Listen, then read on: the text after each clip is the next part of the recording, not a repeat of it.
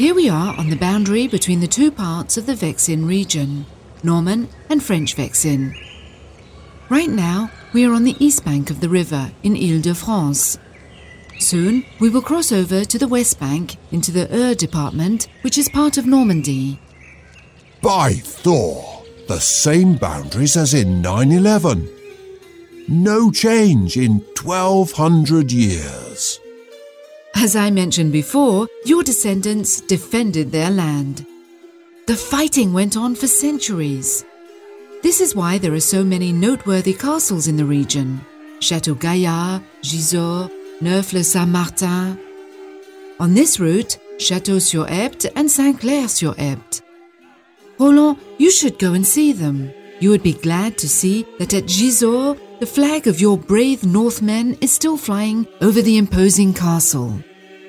It's true that it would give me pleasure. But I am a bit surprised that the fighting went on for so long. My men weren't barbarians, thirsty for blood. Many of the best of them married local women and became craftsmen or farmers. Yes, Roland, it's true that your men from the north integrated well here. In 933, more land was taken and the Grand Duchy of Normandy was created. Your Vikings made it the richest province of France. This roused the envy of the King of France and the armies clashed once again. In fact, the fighting went on until 1259, when Normandy finally became part of the Kingdom of France.